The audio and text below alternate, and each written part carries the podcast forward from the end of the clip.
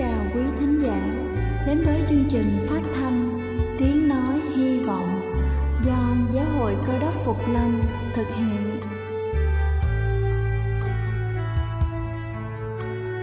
Kính thưa quý vị, Đức Chúa Giêsu trước khi Ngài về trời đã ban cho các môn đệ của Ngài một điều răn mới, đó là họ phải yêu thương nhau như chính tình yêu mà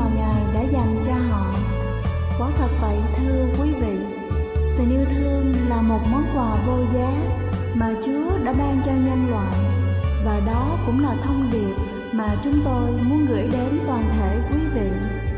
Nếu quý vị muốn tìm hiểu thêm về chương trình, về niềm tin hoặc muốn nghiên cứu về lời Chúa, xin quý vị gửi thư về chương trình phát thanh Tiếng Nói Hy Vọng, địa chỉ 224 Văn Đăng Lưu, phường 3, quận Phú Nhuận, thành phố Hồ Chí Minh hoặc gửi email cho chúng tôi theo địa chỉ tiếng nói hy vọng amogmail.com. Ngoài ra, quý vị cũng có thể liên lạc với bất kỳ hội thánh cơ đốc Phục Lâm tại địa phương gần nhất. Xin chân thành cảm ơn và kính mời quý vị lắng nghe chương trình hôm nay.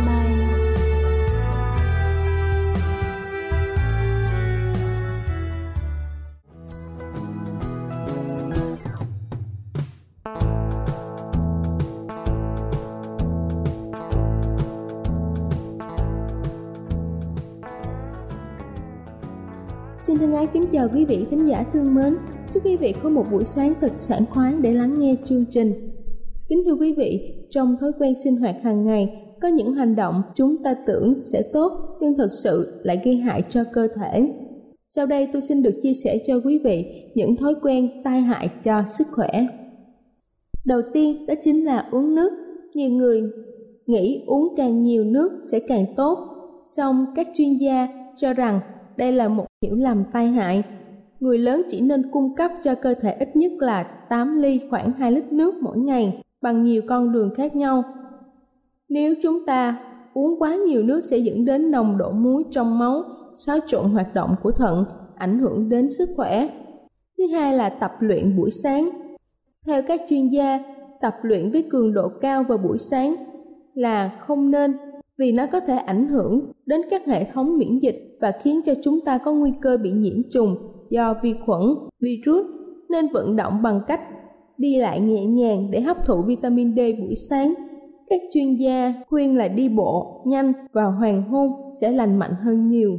Thứ ba đó chính là tiêu thụ đồ ăn ít chất béo. Chỉ sử dụng thực phẩm ít chất béo sẽ không có lợi cho cơ thể. Các loại thực phẩm ít chất béo thường không có năng lượng và đủ protein cho cơ thể. Nếu chúng ta muốn tránh thực phẩm nhiều chất béo, tốt hơn hết hãy tham khảo bác sĩ để được tư vấn sao cho cơ thể hấp thụ được đầy đủ chất dinh dưỡng. Thứ tư đó chính là uống viên bổ sung dinh dưỡng. Nhiều nghiên cứu đã chứng minh bổ sung một lượng lớn các chất bổ như là vitamin B6, magie, sắt sẽ làm tăng tỷ lệ tử vong ở phụ nữ lớn tuổi.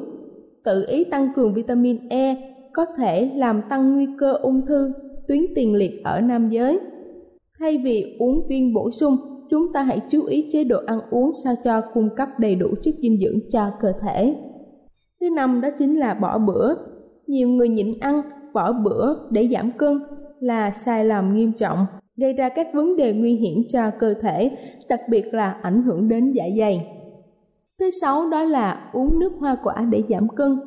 Theo các chuyên gia, đây là một cách giảm cân sai lầm gây tổn hại đến sức khỏe tổng thể.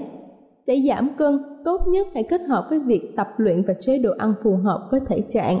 Thứ bảy đó chính là tắm hai lần trong ngày. Một trong những thói quen có hại mà nhiều người mắc phải đó là tắm hai lần trong ngày hoặc nhiều hơn.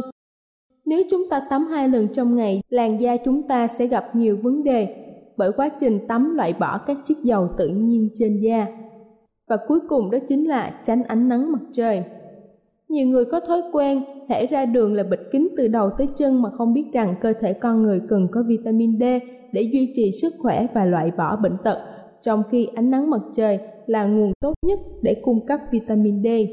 Kính thưa quý vị, hy vọng qua bài chia sẻ trên sẽ cho chúng ta thêm những kiến thức cần thiết để chúng ta có thể tự chăm sóc sức khỏe cho chính bản thân mình. Có như thế, chúng ta mới có thể chăm sóc sức khỏe cho những người thân yêu xung quanh chúng ta. Đây là chương trình phát thanh Tiếng Nói Hy Vọng do Giáo hội Cơ đốc Phục Lâm thực hiện. Nếu quý vị muốn tìm hiểu về chương trình hay muốn nghiên cứu thêm về lời Chúa, xin quý vị gửi thư về chương trình phát thanh Tiếng Nói Hy Vọng, địa chỉ 224 Phan Đăng Lưu, phường 3, quận Phú Nhuận, thành phố Hồ Chí Minh hoặc gửi email cho chúng tôi theo địa chỉ tiếng nói hy vọng gmail.com Ngoài ra, quý vị cũng có thể liên lạc với bất kỳ hội thánh cơ đốc Phục Lâm tại địa phương gần nhất. Xin chân thành cảm ơn và kính mời quý vị tiếp tục lắng nghe chương trình hôm nay.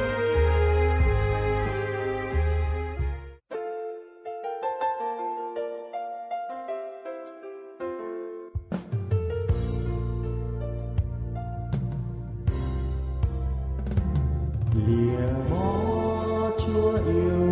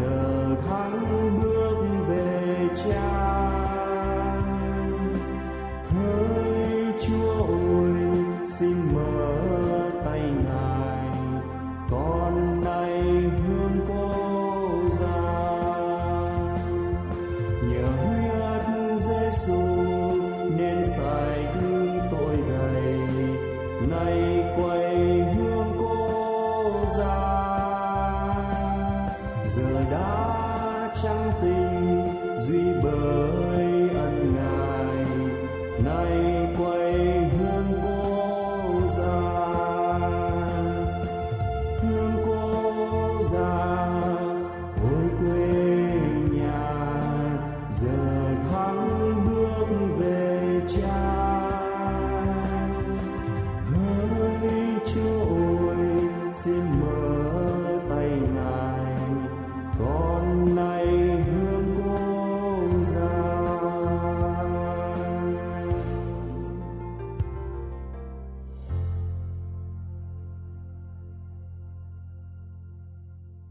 chào quý thân hữu, kính thưa quý vị và các bạn thân mến. Hôm nay chương trình phát thanh sẽ cùng với quý vị chúng ta tìm hiểu đề tài khắc phục hoàn cảnh để cải thiện đời sống. Kính thưa quý vị, ông Julius Rosenwald là một giám đốc của một xí nghiệp lớn ở tại Hoa Kỳ. Có lần ông đã tuyên bố những lời sau đây để lại cho đời định mệnh chỉ cho ta một trái chanh thôi. Được, ta hãy pha một ly nước chanh. Thánh đồ phaolô đã viết sách philip. Vào một thời điểm dường như đời sống của ông chỉ ban cho ông những trái chanh thôi. Ông đã sống trong tù, bị ham dọa mạng sống, và sống trong sự cách biệt của những người thân thương, đồng công, đồng đạo của ông điều trên hết là ông biết chắc chắn rằng những kẻ thù nghịch của ông đang an mừng vì ông đã bị họ tống giam. Nhưng ông bất chấp điều đó vì ông đã viết sách Philip chứa đầy niềm vui, không một chút hận tù song rất là lạc quan. Phaolô bày tỏ cho chúng ta trong tất cả các sách Philip làm thế nào để làm ly nước chanh ngon ngọt khi định mệnh, cho ta những trái chanh chua chát. Trong đoạn sách chúng ta tìm hiểu hôm nay, biểu lộ cái thái độ của Phaolô đối với những tình huống và của những vấn đề trong cuộc sống. Có ba yếu tố liên quan đến trong sự việc này. Yếu tố thứ nhất là để khai triển cái thái độ lạc quan của Phaolô. Trước hết ở đây chúng ta hãy xem sách Philip đoạn 1 câu 12 đến câu thứ 18. Hỡi anh em, tôi muốn anh em biết những điều xảy đến cho tôi đã giúp thêm sự tấn tới cho đạo tin lành đến nỗi chống công đường và các nơi khác đều rõ tôi vì đấng Christ mà chịu xiềng xích phần nhiều trong anh em nhân tôi bị xiềng xích mà có lòng tin rất lớn trong đấng Christ. Dám truyền đạo Đức Chúa Trời chẳng sợ hãi gì. Thật có một đôi người vì lòng ganh tị và cãi lẫy mà rao truyền đấng Christ, nhưng cũng có kẻ lấy ý tốt mà rao truyền. Những người này làm bởi lòng yêu mến, biết rằng tôi được đặt lên để binh vực đạo tin lành. Còn những người kia vì ý phe đảng xúi dục, có lòng rao truyền đấng Christ cách không ngay thật, tưởng thêm khổ não cho sự xiềng xích tôi. Song có hề gì, dẫu thế nào đi nữa, hoặc làm bộ, hoặc thật thà, đấng Christ cũng được rao truyền. Ấy vì đó, tôi đương mừng rỡ và sẽ còn mừng rỡ nữa. Philip đoạn 1 câu 12 đến câu thứ 18 Phaolô đã liệt kê những cái điều tốt lành đã xảy ra như là những kết quả về sự tù giam của ông. Nào là giúp cho đạo Chúa thêm được tấn tới. Anh chị em tín hữu có lòng tin lớn ở trong Chúa và mạnh dạn truyền rao lời Chúa, không sợ gì cả. Và danh của Đức Chúa Giêsu Christ được rao giảng một cách hồng hồng tất cả trong chúng ta không ít thì nhiều. Chúng ta cũng tìm thấy những cái trạng huống dường như không thuận lợi trong cuộc sống. Có những người trong chúng ta ngay bây giờ đây đang đối diện với một sự thách đố gì đó. Có thể là công việc làm ăn hay là tình trạng sức khỏe, hoặc đời sống tình cảm vợ chồng, hai gia đình và con cái chúng ta hãy tự hỏi chính mình rằng, có những phúc lợi nào về tình trạng khó khăn mà chúng ta đang đương đầu trong lúc này? Những phúc lợi đó có lẽ không luôn luôn được rõ ràng, bởi vì nó ẩn giấu ở đâu đó. Chúng ta phải tìm hiểu, phải khai triển, phải nhận xét và phân tách chúng ra. Corrie ten Boom đã sống trong trại tập trung Đức Quốc xã thân thể của bà ta trở nên tàn tạ. Da thịt bị tàn hại vì trí, vì rặn và dệt đã cán phá thân hình của bà. Tình trạng của bà càng ngày càng tồi tệ. Bà ta than trách cả ngày và người chị của bà nhắc nhở với bà câu kinh thánh rằng, hãy tạ ơn chúa trong mọi sự. Và người chị hối bà ta thúc bà ta tạ ơn về những con rặng những con trí, những con dẹp cô Wright phản báo rằng, làm sao tôi có thể tạ ơn đức chúa trời được về những con dẹp đã hút máu tôi? Nhưng bà ta cuối cùng rồi cũng chọn làm theo lời khuyên nhủ của người chị. Sau đó không bao lâu, bà ta mới nhận thức rằng chính những con rệp, những con rặn, những con trí cán phá bà ta đó là để che chở bà ta tránh khỏi sự hành hung của những tên lính đức giả mang trong thời lúc bây giờ. Thưa quý vị, mỗi vấn đề ở trong cuộc sống của chúng ta đều có những phúc lợi. Chúng ta cần phải tìm hiểu và khám phá. Tôi thừa nhận rằng nó không luôn luôn dễ dàng đến với chúng ta đâu, bởi vì khuynh hướng tự nhiên của chúng ta là không nhìn thấy những phúc lợi đích thực mà chỉ nhìn thấy cái vấn đề, cái trạng huống đang tối của chính nó, và càng nhìn vào cái vấn đề tệ hại thì càng thấy lớn lao, cho đến khi chúng ta có sự cảm nhận của chúng ta trở thành méo mó.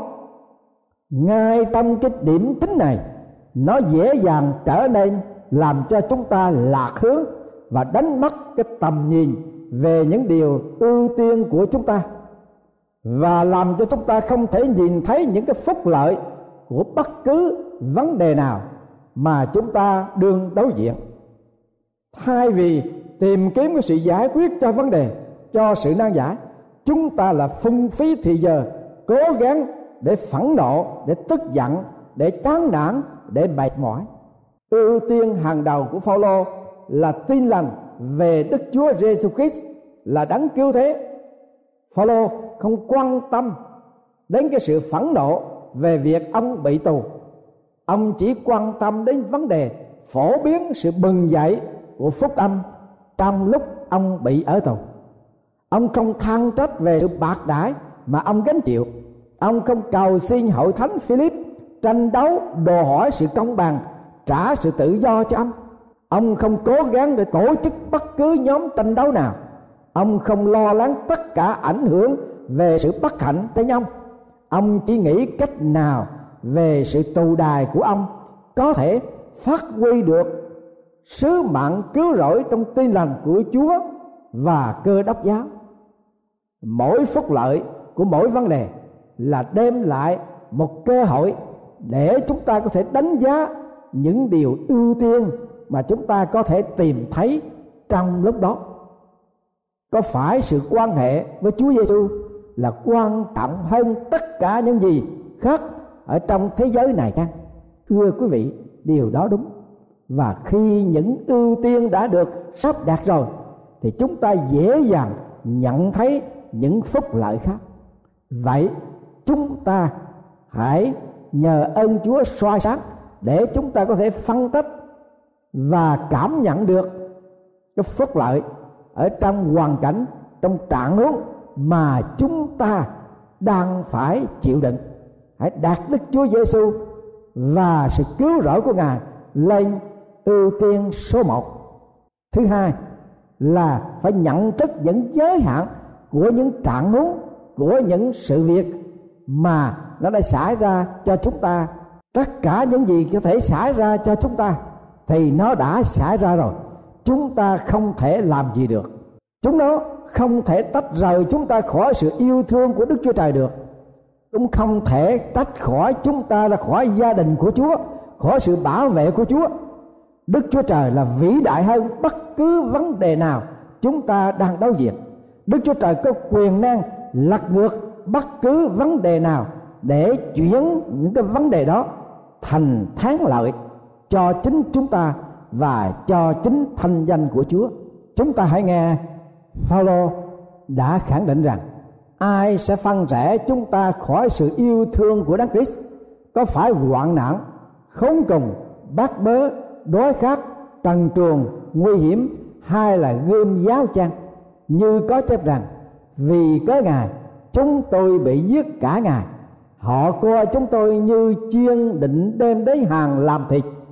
Trái lại, trong mọi sự đó, chúng ta nhờ đấng yêu thương mình mà thắng hơn mọi phần vì tôi chắc rằng bất kỳ sự chết, sự sống, các thiên sứ, các kẻ cầm quyền, việc bây giờ, việc hầu đến, quyền phép, bề cao hay là bề sau, hoặc mọi vật nào chẳng có thể phân rẽ chúng ta khỏi sự yêu thương mà Đức Chúa Trời đã chứng cho chúng ta trong Đức Chúa Giêsu Christ là Chúa chúng ta. Roma đoạn thứ 8 câu 35 đến câu thứ 39. À, bởi thế Phaolô đã quyết định ở trong sách Philip đoạn 1 câu 20 câu 21 như vậy.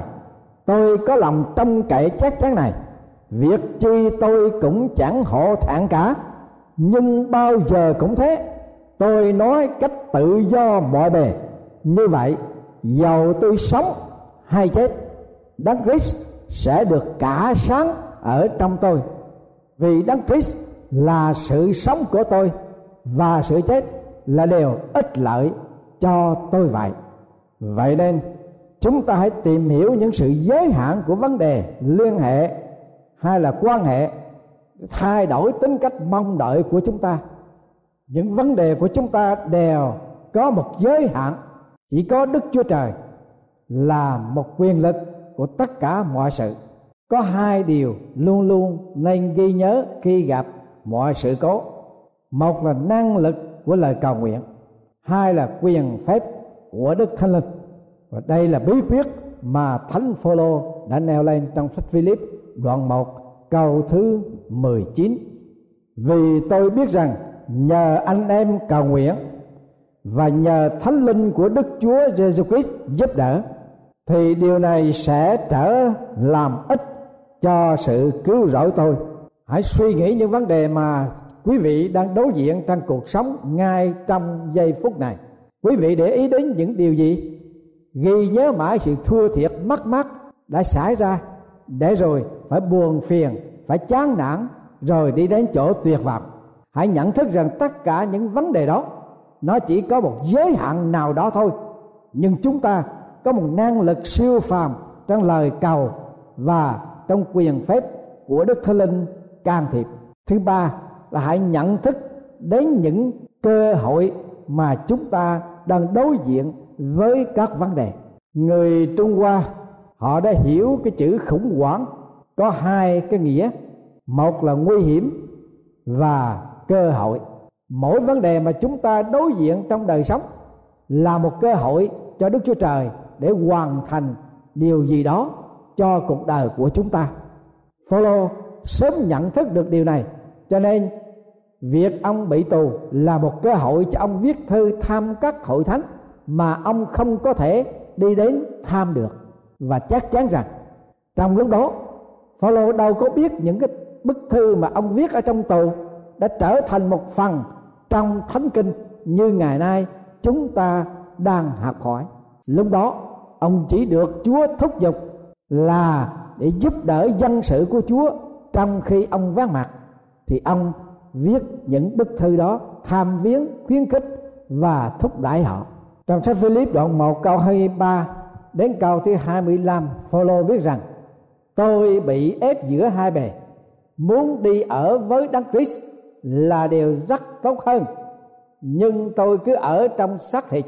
Ấy là sự cần hơn cho anh em trong sự tin chắc đó tôi biết rằng tôi sẽ cứ còn lại và ở với hết thải anh em để giúp đức tin anh em được tấn tới và vui vẻ anh Nguyễn Văn Tùng cùng với cha mẹ định cư tại Santa Ana, California. Lúc đó anh Tùng mới 16 tuổi đi học rồi thấy bạn học có cái này cái kia còn anh thì không có vì cha mẹ mới đến định cư hưởng trợ cấp. Tùng nghĩ rằng mình phải làm gì để có tiền. Tùng đi ăn cắp vặt theo bạn bè xấu. Khi cha của anh đưa anh đến trường cửa trước, thì anh bỏ học ra cửa sau. Rồi bạn rủ đi giúp việc tại một khách sạn.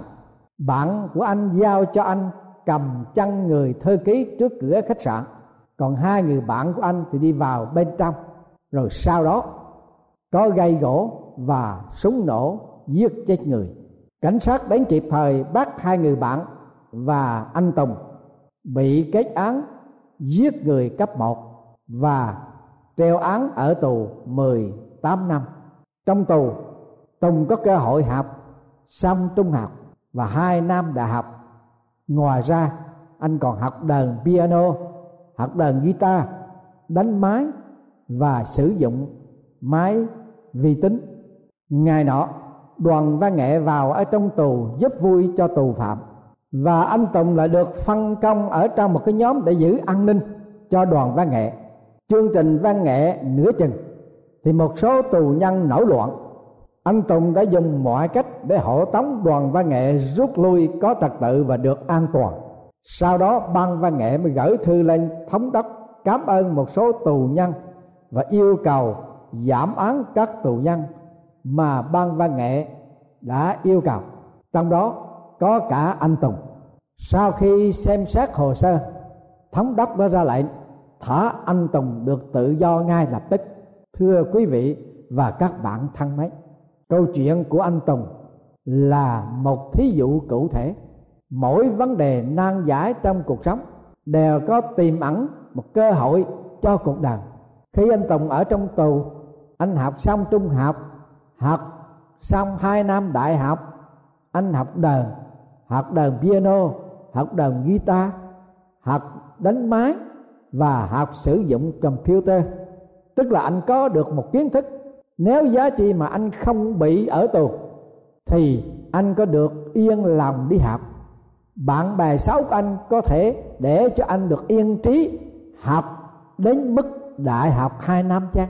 Cho nên, thưa quý vị, mỗi cái vấn đề nan giải xảy đến cho cuộc sống của chúng ta. Nó tìm ẩn cho chúng ta một cơ hội cho cuộc đời. Khi chúng ta nhận thức được cơ hội, thì những nan đề không còn đủ năng lực để ham dọa chúng ta nữa. Khi Đức Chúa Giêsu Christ, ngài chết trên thập tự giá thì hầu hết các môn đồ đều nghĩ rằng hy vọng của họ đã tiêu tan.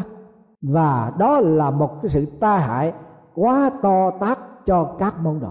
Vì họ không nhận thức được những phúc lợi về sự chết của Chúa Giêsu mới có thể cắt tội lỗi của thế gian đi. Các môn đồ không nhận thức được cái giới hạn về sự chết của Chúa. Vì sự chết không có quyền giữ Chúa trong mồ mã được vì khỏi ba ngày Đức Chúa Giêsu đã sống lại. Và đồng thời, các môn đồ cũng không thấy được cơ hội rằng bởi sự chết của Chúa mà Ngài đã sống lại và sự cứu rỗi mới có thể ban cho sự phục sinh sau cùng cho dân sự của Chúa trong Ngài mà Ngài sẽ trở lại trồng dân này. Cho nên tóm lại, chúng ta đừng bao giờ nghĩ rằng những khó khăn, những thử thách là sự hình phạt. Vì những cơ hội đó chúng ta mới có thể nếm trải quyền năng, toàn tri, toàn tiện, toàn mỹ và tình yêu thương của Đức Chúa Trời. Khi đời cho ta những trái chanh chua, chúng ta có cơ hội và khả năng để làm một ly nước chanh ngon ngọt trong cuộc đời của chúng ta. Amen.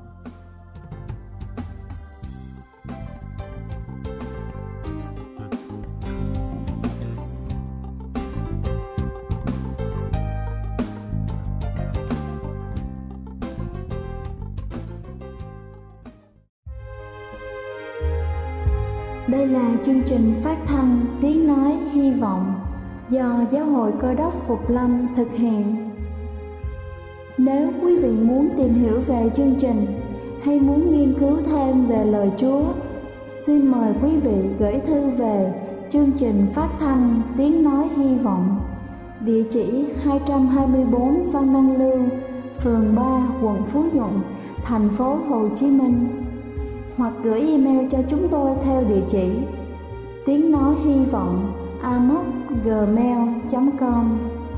Ngoài ra, quý vị cũng có thể liên lạc với bất kỳ hội thánh cơ đốc phục lâm tại địa phương gần nhất. Xin chân thành cảm ơn và hẹn gặp lại quý vị trong chương trình lần sau.